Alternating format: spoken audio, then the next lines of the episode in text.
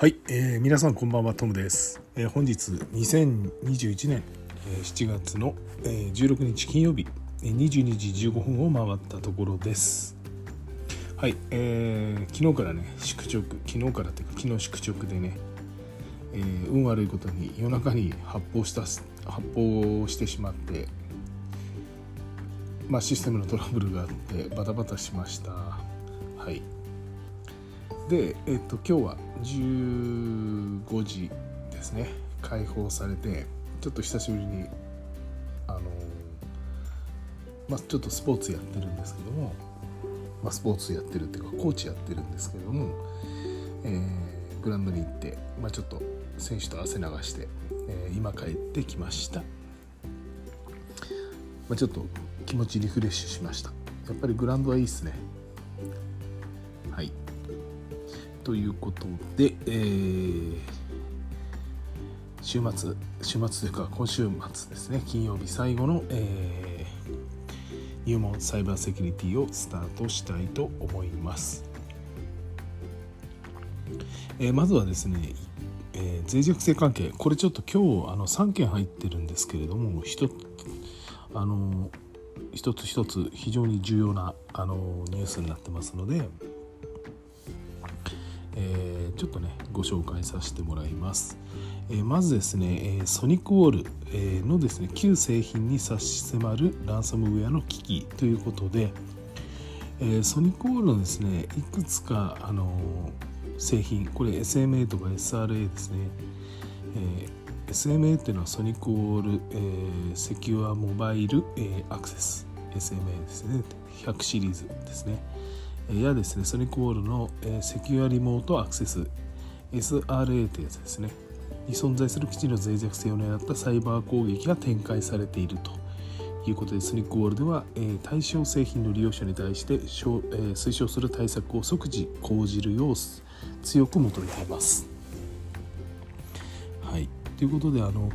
なんかですねこれあのサポートが終了した SMA のあの100シリーズや SRA の旧ファームウェア 8.x ってやつですね。に存在する基地の脆弱性を狙ってランサムウェアを展開する攻撃グループが確認されていると。いうことで7月15日に緊急のセキュリティアドバイザリーをリリースしたということです。はい、あの詳しくはですねホームページあのご覧いただくソニックウォールのホームページをご覧いただければと思います。で特にポイントになるのは、えー、攻撃者はですね視覚情報を搾取して標的型のランサムウェアを展開していると。いうことで利用者における差し迫った危機であるとソニックウォールでは警告を鳴らしています。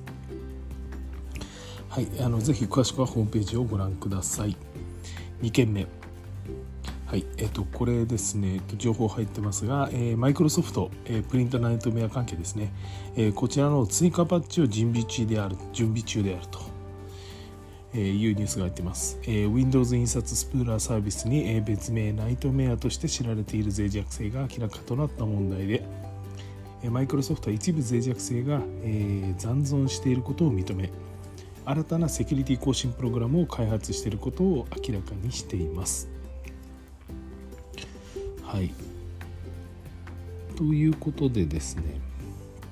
こちらも詳しくはマイクロソフトのあのホームページを見てもらえれば、えー、分かるんですがえー、っとまあちょっといくつかね問題が分かってきているようなので、まあ、更新プログラムちょっと期待したいなと思ってますがうーんまあ、今のところマイクロソフトの方はこの脆弱性に対応するセキュリティ更新プログラムについて、えー、開発中としています。7月15日の段階でリリースされてはいません、えー、具体的なリリース予定なども言及していません通常はいわゆるパッチチューズデーにアップデートを提供していると述べるにとどめているそうです、まあ、いつになるかっていうのが注目になりますはいということですね。はい。で、3件目なんですが、これあの、Google ですね。えー、複数脆弱性を修正した Chrome91.0.4472.164 が公開と。すでに悪用コードも確認されているということですね。で Google は Windows、えー、MacOS、Linux 向けに最新版となる、えー、Chrome 91.0.4472.164をリリースしたということです。一部脆弱性に関してはエクスプロイトの報告があるということです。はい。であの今回の、えーアップデートについては、えー、Google の方で、えー、今後数日から数週間かけてアップデートを展開していく予定としています。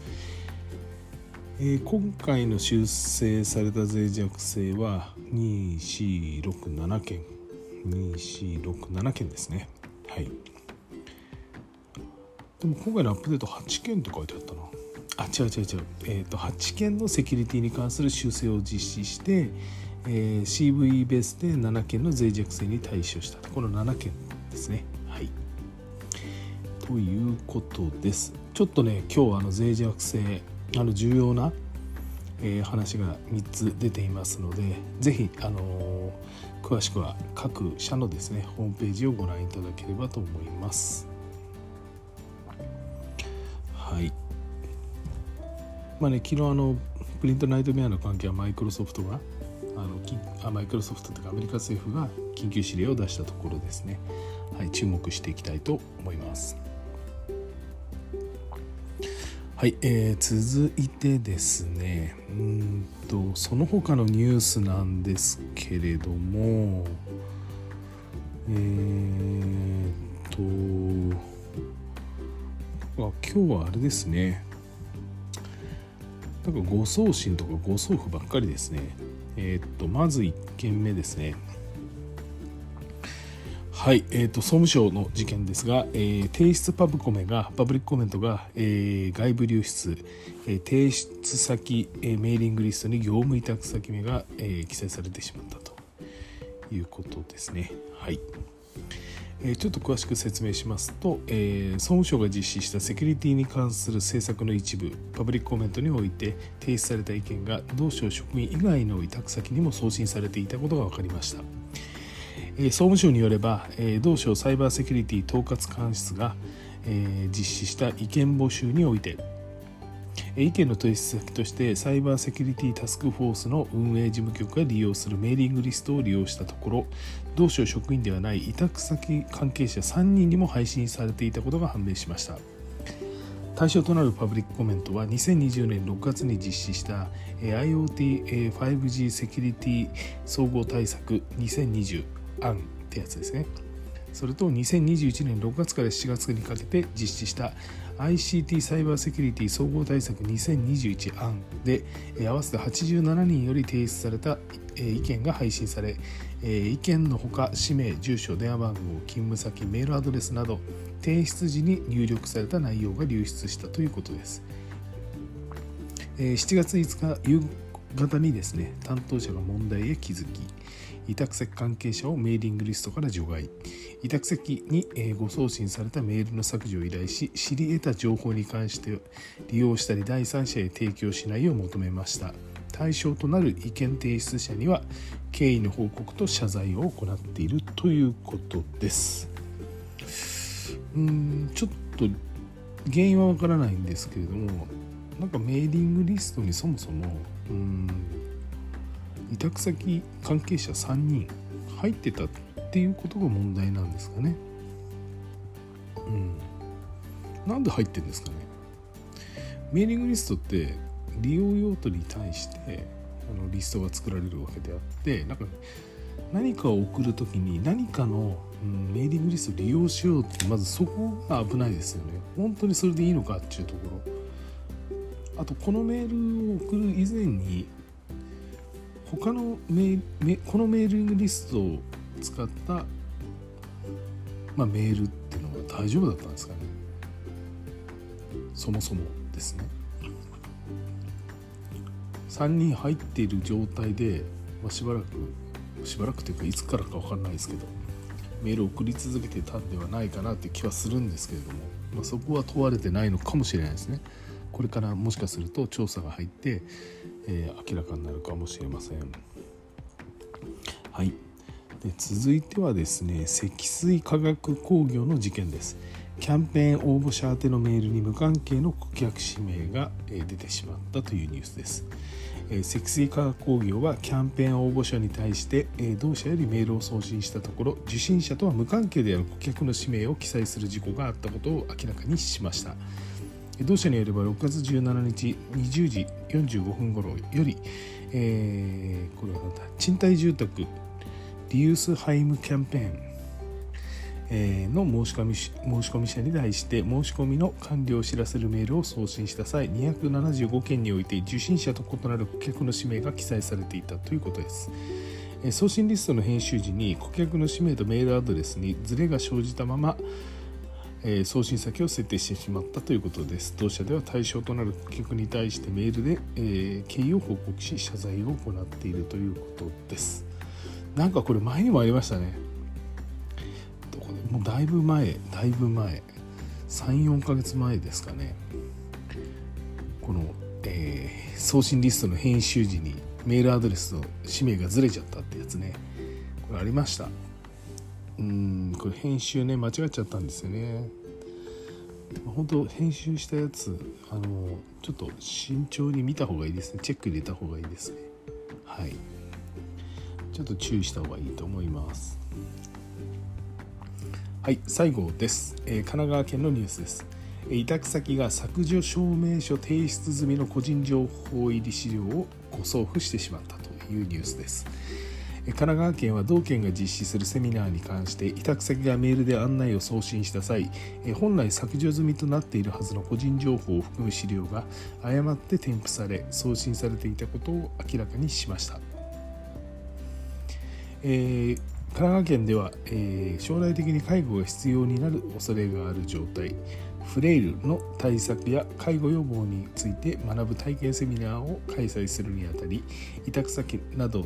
えー、委託先で、えー、ある、えー、神奈川福祉サービス振興会が、え、7月8日に関係市町村とトレーナーなど20人に案内メールで、えー、案内をメールで送信したところ過去に実施した交流会の参加名簿を誤って添付したまま十分に確認せず送付してしまったということです。同法人は2020年度も同様の事業を神奈川県から受託しており誤送付した名簿は前年度の事業で作成したものだったということです、えー、前年度に開催した、えーフレイルサポーター交流会の申し参加申込書に記載されていた氏名電話番号メールアドレス肩書きなど道県や市町村の職員15件を含む合わせて57件の個人情報が記載されていたということです。この資料は本来2021年3月末の段階で削除されるべき資料で委託業務完了後に廃棄や消去をしたことを示す証明書が同法人より提出されていたが契約に反して削除されていなかったということです。これは痛いですね。契約外のことしてるんですね。委託先では送信した同日にご送付を認識えー、送付先に対して問題のメールについて削除するよう依頼しました。合わせて個人情報が漏洩した、え関係者や、えー、関係市町村に対し電話で経緯の説明や謝罪を行っています。えー、神奈川県ではですね同事業において重大な契約違反があったとし7月14日より10月13日まで3ヶ月間の指名停止処分を実施したということです。また同法人に対して現地調査などを実施しており今後報告書を取りまとめ情報の取り扱い管理方法を改めて指示するとしています。はいということですね。まあ、契約違反しちゃダメですよってことですね。はい。えー、ということでですね、本日のニュースは以上になります。えー、今週疲れました。来週ね、休みが多いんで、まあ、よかったなと思うんですけれども、そういえばあのコロナウイルスのワクチン、ワクチン注射やるぞって言って一回ちょっと考えさせてみたいなワクチンが行き渡らないんで。で今は静かに待ってるんですけどなんか住んでるところの自治体の案内の方が早く来ちゃうみたいな感じで。